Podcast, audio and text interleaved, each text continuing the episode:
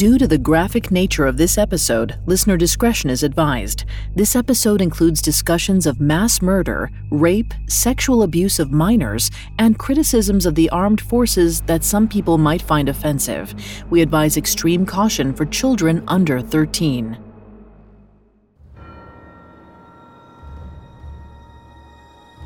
The military is one of the most respected institutions in the United States. Regardless of political or religious leanings, everyone wishes to honor the sacrifices that soldiers make in order to preserve the safety of their homeland. Those who serve are known for being highly disciplined and skilled leaders, so much so that military officials are routinely put in charge of national security. Marines are even entrusted with the nuclear codes. Civilians recognize the sacrifice and dedication required to maintain a military career and hold soldiers in extremely high regard. But what happens when this respect is misplaced? When military uniforms are used as camouflage for something much more sinister? Sometimes those tidy garments conceal the sadistic heart of a serial killer.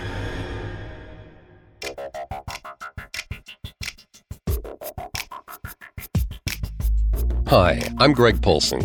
Welcome to the fifth episode of Working Late, our special series on some of the most popular jobs held by serial killers. I'm here with my co host, Vanessa Richardson. Hi, everyone. You can find episodes of Serial Killers and all other Spotify originals from Parcast for free on Spotify. Typically, we dive into the minds and madness of a single killer and track their progression from childhood into violent adulthood. But this series is a little different. We're diving deep into the psychology behind six vocations that serial killers are drawn to and looking at chilling examples of this psychology in action. Today, we'll learn why the military is one of the most popular fields for serial killers to work in. We'll also follow two notorious killers whose military careers helped them perfect the art of murder. We've got all that and more coming up. Stay with us. Elevate every morning with Tommy John's Second Skin underwear. The luxurious support of Second Skin guarantees everything will go smoothly. With over 20 million pairs sold and thousands of five star reviews, guys love Tommy John.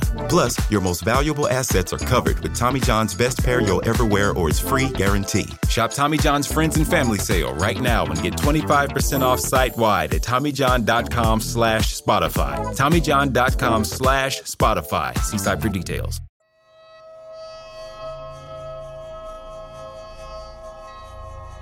For many members of the military, death is a part of life, which might be what attracted many serial killers to the armed forces. Not only are they taught how to kill, there's a good chance they'll be able to do so without repercussions, especially when the country's at war. Before we continue with the psychology for this episode, please keep in mind that neither Vanessa nor I are licensed psychologists or psychiatrists, but we've done a lot of research for this show. Thanks, Greg. A study by criminologist Tammy Castle found that out of 354 serial killers, around 7% had a military background. That number suggests that of those killers, about 25 of them likely used their military training to kill people on the home front. While most people enlist for reasons outside of combat, the armed forces clearly appeal to those who want to kill. But that said, we should remind listeners that the military isn't overrun with sadistic murderers. Largely because it's hard for serial killers to get in. While the media tends to portray serial killers as extremely clever predators, the truth is that intelligent serial killers are a rare phenomenon. According to a study conducted by forensic psychologist Dr. Mike Aamodt, the majority of serial killers tend to be of average intelligence. On most IQ tests, the score for average intelligence ranges between 90 and 110 points. Dr. Aamodt studied 202 serial killers and found their average IQ to be 95. However, that number was inflated by one or two exceptionally intelligent killers like Ted Kaczynski, whose IQ has been measured as high as 165, well above genius level. In comparison, when we look at the median score, we see that exactly half of all serial killers have an IQ of 89 points or lower, which places these serial killers around the 22nd percentile of intelligence.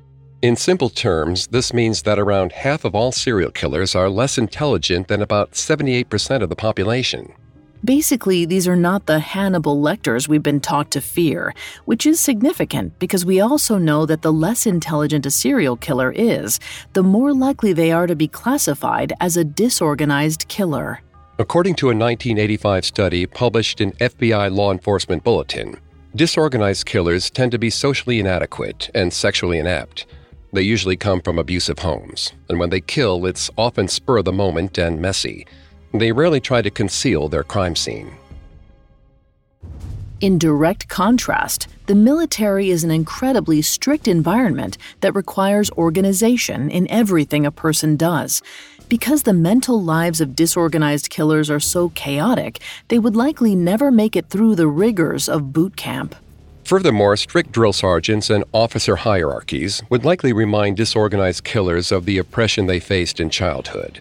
Even if they found the possibility of legal murder intriguing, the military's demanding nature actually weeds out most bad actors ahead of time. However, the ones who do manage to build a military career become some of the most dangerous killers who've ever lived. David Berkowitz, Jeffrey Dahmer, Gary Ridgway, Dean Corll, and Timothy McVeigh all served in the military. And many of the things they learned during their time in active duty likely helped them perfect their craft. Of course, combat training can be a frightening asset in the business of murder. The military trains people in the effective maintenance and use of firearms, as well as the most proficient ways to kill enemy soldiers in a close combat scenario. One private who put this training to use was Andrew Urdiales, who enlisted with the Marines when he was 19. He served two three year tours and even fought in Desert Storm. He committed his first murder while on leave at the age of 21. On January 18, 1986, he followed a young woman named Robin Brandley across the campus of a community college. Once he caught her, he stabbed her 41 times. Over the next 10 years, he killed seven other women. The kills were done with various weapons, but all of them displayed the precision of a skilled marksman. Urdiales' Marine training had been put to vile use. Officers who responded to the scenes could likely see the difference between a skilled and unskilled attacker. In fact, combat training tends to stand out, even if the person who implements it wasn't in the military themselves. A perfect example of this is Richard Ramirez, the Night Stalker, who went on a murder spree in Los Angeles in the 1980s. Richard Ramirez used a killing technique that involved inserting a knife into the side of his victim's neck and dragging it all the way across their throat to sever the victim's trachea. The detectives who examined Ramirez's early attacks recognized this technique for what it was a highly skilled killing method predominantly used by American Black Ops soldiers in the Vietnam War. So, for the majority of Ramirez's killing spree, detectives believed he was an unhinged Vietnam vet who'd returned home with an unquenchable bloodlust. The detectives were only partially wrong. While Richard Ramirez never served in the military, he did receive second hand military training from his cousin, who was a Marine in Vietnam and clearly eager to show off his skills. But it's not just the combat training that makes these killers so deadly. Military training often involves conditioning exercises designed to help recruits get past their initial reluctance to end another person's life. It might seem savage, but a hesitant soldier can put the lives of their entire unit at risk. According to a study led by Tammy Castle for the International Journal of Offender Therapy and Comparative Criminology, the practice of dehumanization plays a much larger role in the psychology of murder military organizations would often train their recruits to think of enemy combatants as subhuman. This typically involves different tactics, like using slurs or nicknames for their enemies, like the word Kraut to refer to German soldiers in World War II, or Charlie for the Viet Cong in the Vietnam War. By referring to every member of a group as one part of a larger whole, it's easier to ignore the autonomy of the individual human life they're ending.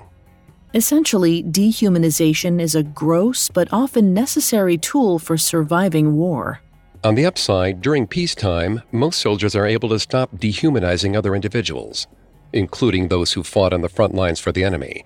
But for serial killers, peacetime is just an opportunity to kill unsuspecting victims. Serial killers dehumanize their victims before, during, and after their crimes in order to avoid feeling any guilt for their actions.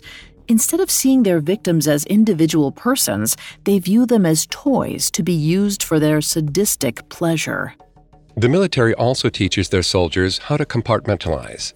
This way, soldiers can put the necessities of combat in one compartment of their mind, distinct from the healthier aspects of day to day life. This allows them to walk onto a battlefield one day and be a loving parent and spouse the next. This, too, is a vital tactic for surviving the realities of war. Granted, modern psychology recognizes that compartmentalization is never that easy, and current data on PTSD in soldiers returning from war supports that argument.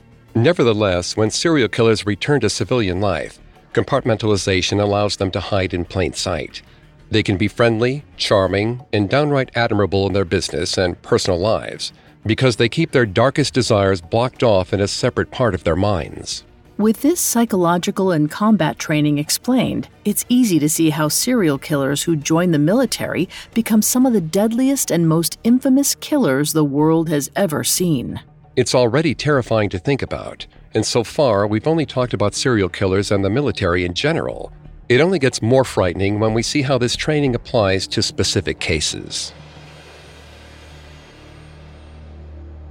Coming up, we'll dive into the lives and crimes of two fearsome killers who developed their MO by serving in the armed forces.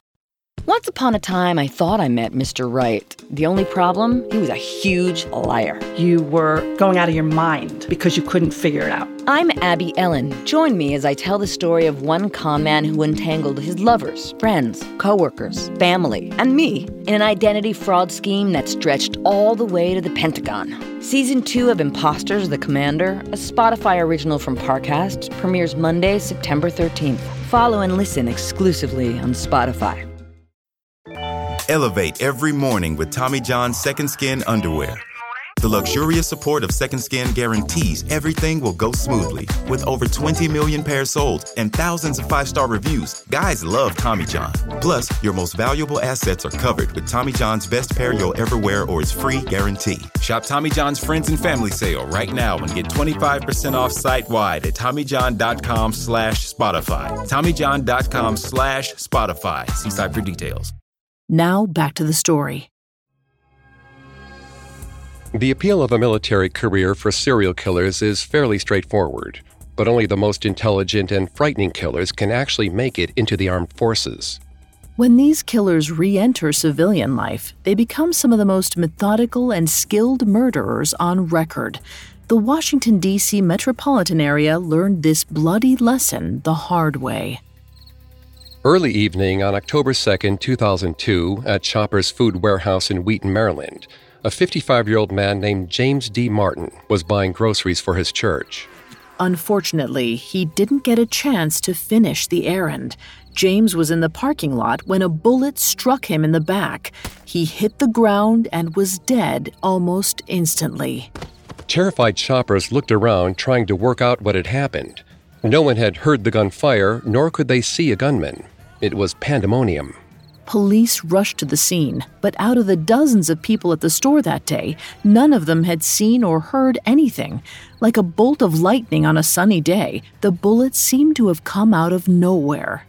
Evidence was practically non existent, so with little else to go on, police interviewed the victim's family. They asked if James had any enemies, anyone who might have wanted to see him harmed, but his family said there was nobody. James was generally beloved.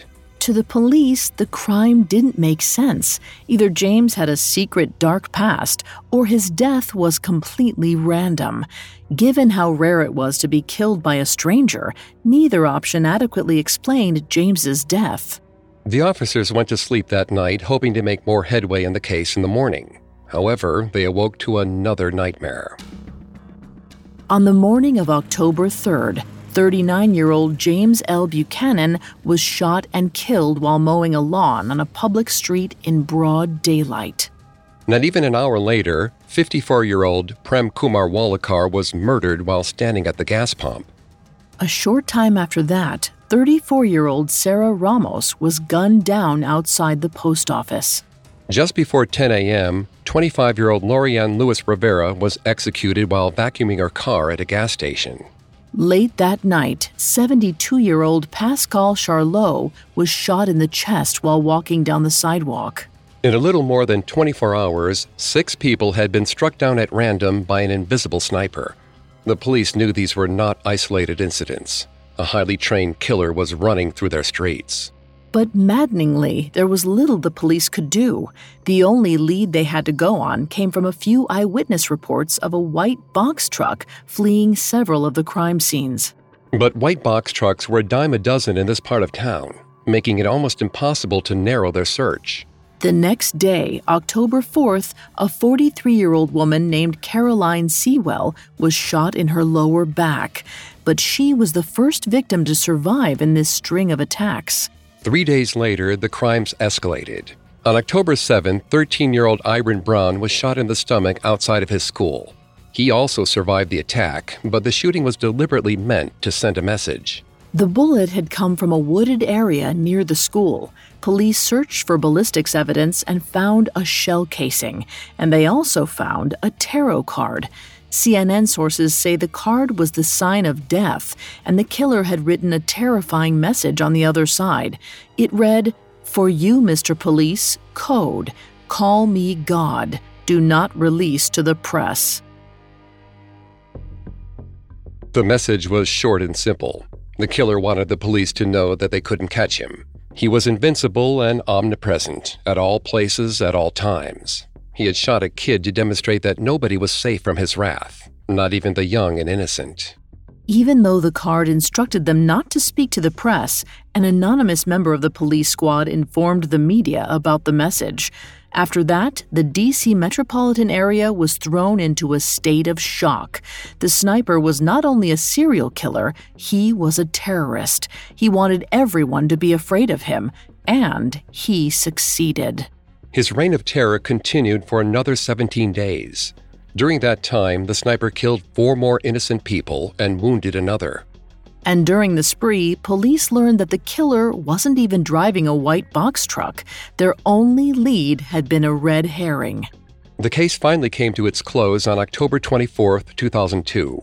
After searching national records, officers discovered an unsolved robbery and murder that had taken place in Alabama several weeks before the first DC shooting. The robbery matched the sniper's MO, and the shooter had left behind fingerprint evidence. They also received a tip from a man who believed his old buddy was responsible for the shootings in D.C. He said the last time he'd seen his friend, he was bragging about training some kid to be a sniper. That tip, combined with the fingerprints and ballistics evidence, helped the FBI identify the D.C. sniper. However, instead of one sniper, there were actually two 41 year old John Allen Muhammad, and 17 year old Lee Boyd Malvo. John Muhammad had a 1990 dark blue Chevy Caprice registered in New Jersey. The police put out an all points bulletin to search for this vehicle, and the press quickly publicized its license plate. Less than an hour after the information was published, a man spotted the car in the parking lot of a highway rest stop. Several SWAT teams surrounded the area, expecting to engage in a shootout. But as they approached the car, they discovered that both John Muhammad and Lee Malvo were fast asleep. The DC snipers were arrested without incident. They weren't even aware that their plates had been on the news. Now that the public felt safe, they all began to wonder why this had happened. As reporters dug into John Muhammad's past, they found that much of his anger first revealed itself during his time serving in the U.S. military. John Muhammad was born John Allen Williams in Baton Rouge, Louisiana. He was raised without a father and brought up in a Baptist church. He was a ladies' man and had two children with two different women before meeting his eventual second wife, Mildred. Williams had three children with Mildred, but he eventually enlisted in the U.S. military. According to Lee Malvo, at the time, Williams believed joining the military would help him make a positive difference in the world. Everyone who knew him agreed that when he signed up, he did so with the purest intentions. That said, this should be taken with a grain of salt, as Williams was known to exaggerate and make up stories about himself. Whatever Williams's motivations might have been, he had enlisted first in the Louisiana Army National Guard and eventually in the regular army as a combat engineer. This position earned him specialized training as an auto mechanic, metalworker, and marksman. He proved himself to be highly skilled with a firearm. In fact, he earned the Expert Rifleman's Badge, the highest recognition a serviceman can carry for accuracy with a rifle. According to Lee Malvo, Williams felt positively about his military service until he was deployed to the Middle East to fight in the Persian Gulf War. While on a mission, Williams heard one of his fellow soldiers call the locals a racist slur for people of color. The incident left Williams feeling totally dejected. He'd given years of his life to the military. He tried to be an upstanding role model, but the men in his unit still debased people of color with a single word. It was disgusting. After that, Williams was convinced that racism would never go away, and he began to believe his cause was hopeless. Around the same time, he read the autobiography of Malcolm X, and Williams converted to the Nation of Islam. Many mainstream Muslims consider the Nation of Islam to be a heretical offshoot of their religion, and it's easy to see why the Nation of Islam actually created its own theology with roots built in some Islamic teachings, some Jehovah's Witness teachings, and a deep commitment to black nationalism. They often taught that black men are superior, while white men were, quote, blue eyed devils, and that the United States was the root of all evil. In devotion to his new faith, John Williams changed his name to John Muhammad and began proselytizing his new faith to fellow soldiers. He was so outspoken, he became known as Sergeant X, in reference to his beloved Malcolm X. Yet his radicalism for the Nation of Islam was coupled with a growing hatred for the very country whose military he fought for. His commanding officers took issue with his frequent anti American preaching and asked him to keep it to himself. They felt that as an American, he was entitled to his opinion, but that his frequent evangelizing was dampening troop morale and undermining their mission. Muhammad was furious that his white commanding officers were trying to silence him. In response, he took a thermite grenade and threw it into a bunk tent where 16 soldiers were sleeping. The attack could have been devastating. In fact, it damaged much of the troops' field equipment. But luckily, the people closest to the grenade were able to jump out of the way so nobody was injured. Officers suspected that Muhammad was responsible for the grenade, but they couldn't find enough evidence to properly court martial him. Still, because he was a danger to his fellow soldiers, they transferred him to another company in the States. Then, years later, they had him honorably discharged. John Muhammad had spent 17 years of his life in the military. When he returned home, his hatred for the United States was palpable. But he still had one thing that tethered him to his old life three young children. He loved his kids more than anything in the world. Unfortunately, he did not love the woman who birthed them.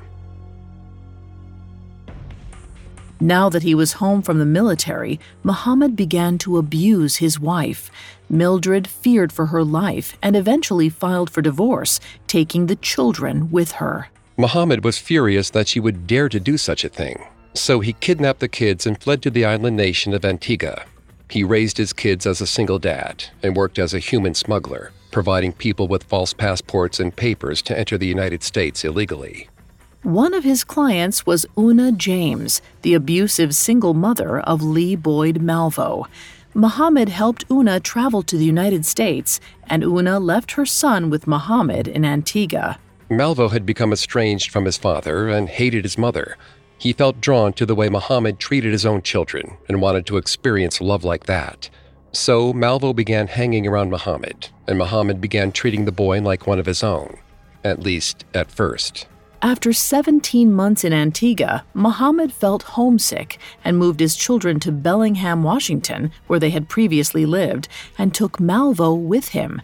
Since he was technically wanted for kidnapping, he gave his children false identities, but the government quickly discovered his con. In September of 2001, the courts took Muhammad's children from him and gave Mildred full custody, barring Muhammad from ever seeing them again. It was his breaking point. Muhammad's anger turned into murderous rage. The White Devil had oppressed him for his entire life, and now the U.S. courts had stolen his children. His ex wife Mildred was even worse, keeping his kids hidden away in some secret part of the country. Enough was enough. From that point on, Muhammad began training the now 16 year old Lee Boyd Malvo in the ways of war. The duo spent hours lifting weights at the local YMCA, and Muhammad used his military training to teach Malvo how to accurately shoot a rifle. Given his expertise, both men became deadly snipers. Eventually, Muhammad demanded that Malvo prove his loyalty. He ordered Malvo to kill his former accountant, who had sided with Mildred in the pair's custody battle over their kids. Malvo had grown up without a father, and with Muhammad playing the role of surrogate father, the teen was desperate for approval.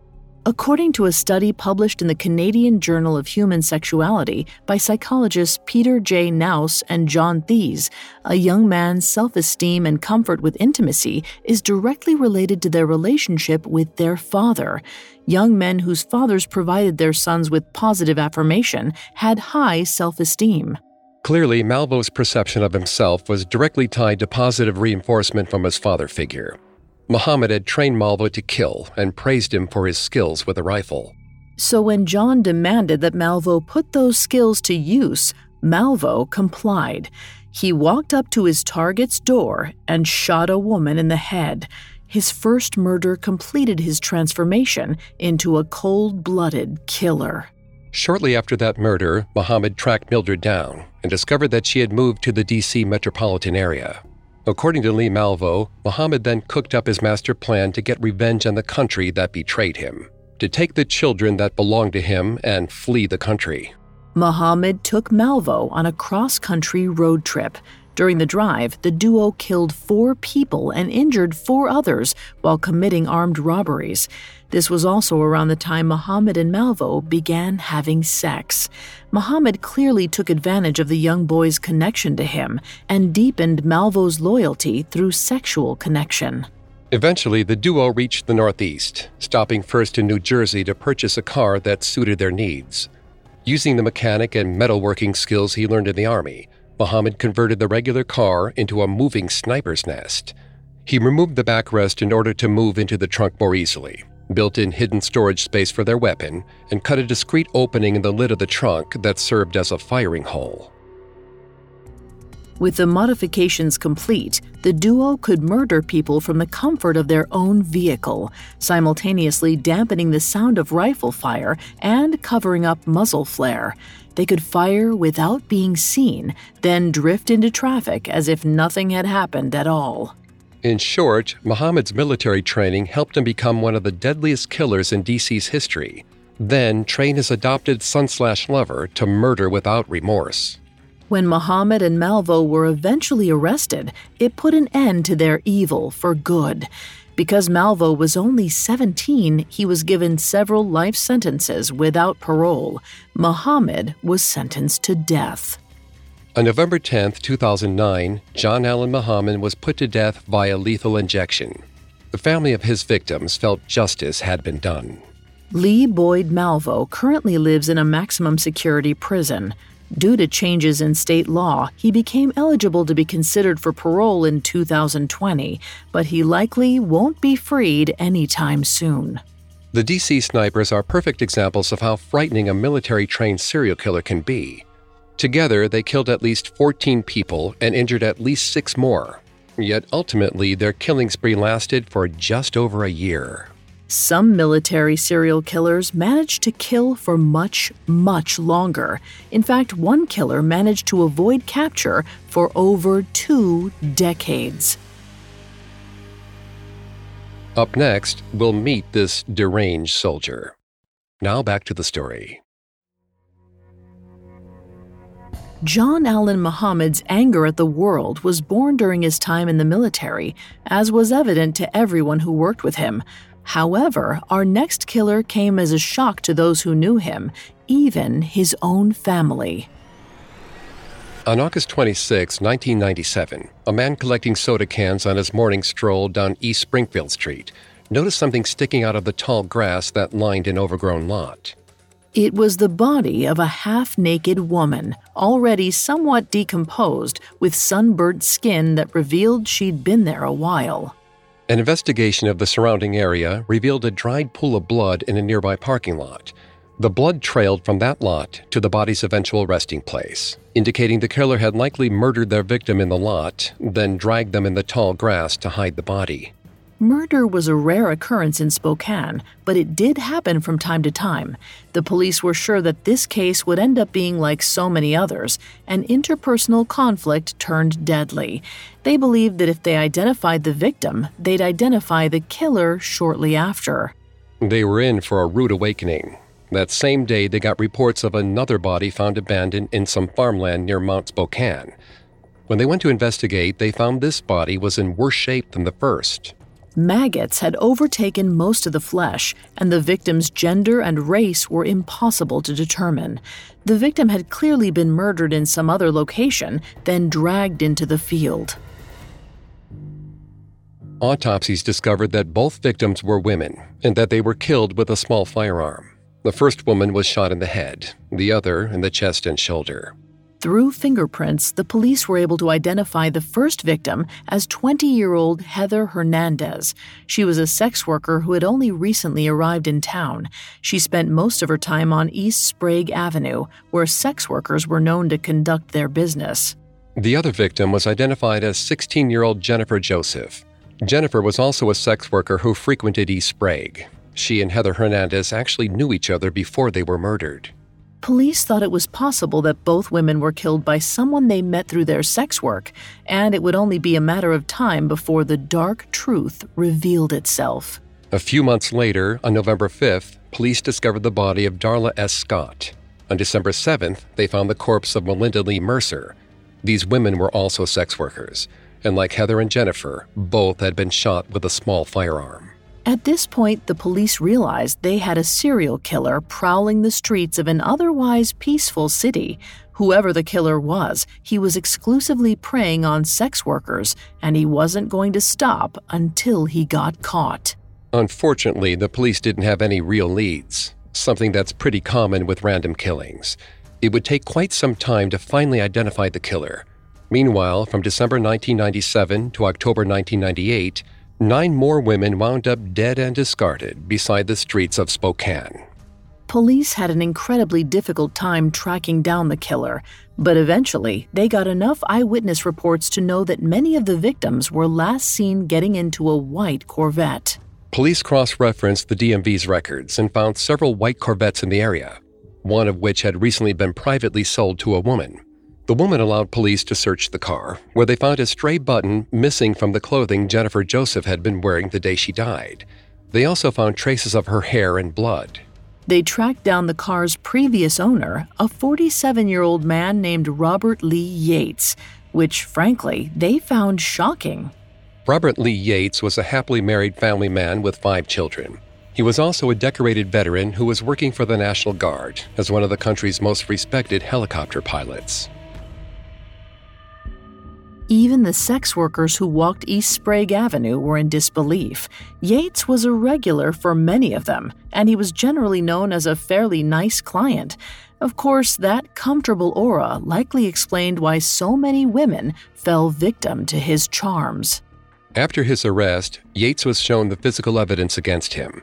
The state was going to seek the death penalty, so he arranged a plea bargain to save his life. He pleaded guilty to 10 murders, one attempted murder, and confessed to an additional three. The police were thankful for these additional confessions, but the information was unsettling. Yates's Spokane killing spree had left 10 people dead, but his first admitted murders took place in 1975, a full 25 years before he was captured. Serial killers rarely stop killing after they've started. The odds that Robert Lee Yates only killed 13 people over the course of 25 years were slim. But if the police were going to pin any additional murders on him, they need to know how he managed to stay hidden for so long. The answer was simple. Robert Lee Yates's military career had provided him with the perfect cover. Yates grew up in a strict Seventh-day Adventist home. His family was well liked by their neighbors, and he was an obedient and polite kid. There was nothing in his life that would have hinted at any sort of internal darkness. But at a very young age, Yates became skilled at keeping grim secrets. When he was six years old, Yates was allegedly molested by an 11 year old neighbor boy. Yates told nobody about this abuse, and he kept this secret for years. As he grew, he developed a fascination with flight and fantasized about becoming a pilot. Yet by the age of 23, he had already been married and divorced, then remarried to a second woman. And he couldn't afford flight school. So, to make ends meet, he got a job as a prison guard in 1975. After three or four months at the prison, Yates quit his job, seemingly on a whim. But something else may have motivated his resignation. On July 13, 1975, Yates committed his first murders. He gunned down a young couple at a local lake and hid their bodies in the brush. No evidence connected him to the crime, but he was eager to skip town all the same. Shortly after the murders, Yates began the process of enlisting in the military. He told people he was signing up to pursue his dream of becoming a pilot. But joining the military also provided him the perfect excuse to leave the area. Once in the military, he trained as a helicopter pilot and proved himself to be extremely competent. During his time in the Army, he was stationed all over the world, including in Germany, Somalia, and Haiti. Yates served in the Army for 19 years, spending little time at home. His wife Linda bore him five children, but because Yates often got deployed all over the world, she lived most of her life apart from him. The distance allowed Yates to keep his private life from his professional friends and his professional life secret from his family. For members of the Army, Yates was known to be a bit of a flirt and a ladies' man. It seemed harmless to them, but throughout most of his career, he kept the fact that he was married a complete secret from the people he worked with. As we discussed earlier in the episode, the military actively teaches its enrollees to compartmentalize, a technique Yates seemed to master. In his mind, his family and his work were two different lives, lived by two different people. His time in the military also helped him in other ways. The fact that he was frequently redeployed allowed him to stay one step ahead of law enforcement. For instance, he was stationed in Germany on two tours of duty, one from 1980 to 1984 and the other from 1988 to 1991. During that time, he lived on an American military base. Dozens of murders were committed near the bases he was stationed at, but he was never considered a suspect at the time. However, after his capture in 2000, German authorities took another look at those cases and determined that Yates is a credible suspect in 26 unsolved murders of sex workers. And some of those murders fit Yates's MO.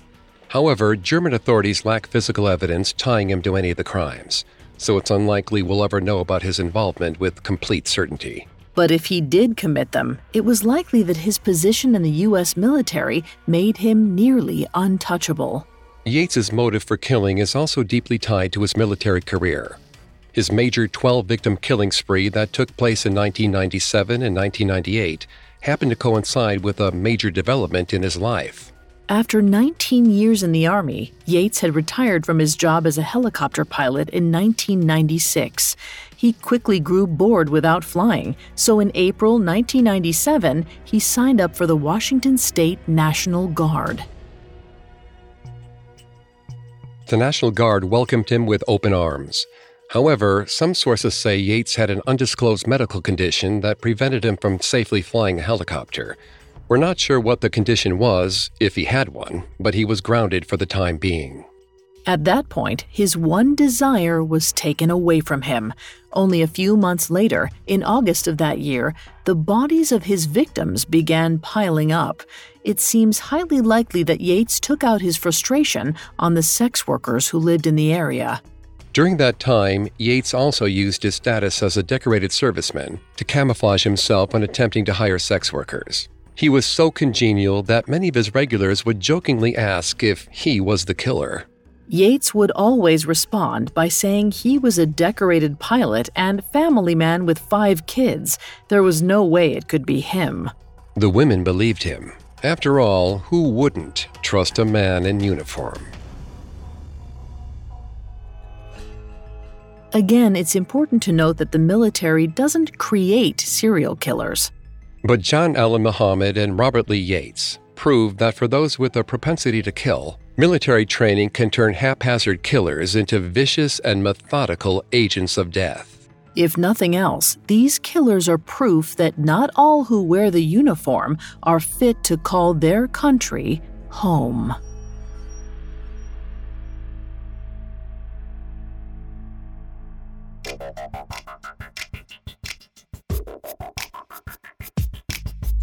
Thanks again for tuning into Serial Killers. We'll be back soon with the final episode of our Labor Day special. To close out the series, we're delving deep into the medical field. Doctors, nurses, x ray techs. If you put your life in their hands, you might not get it back. You can find all episodes of Serial Killers and all other Spotify originals from Parcast for free on Spotify. We'll see you next time. Have a killer week. Serial Killers is a Spotify original from Parcast.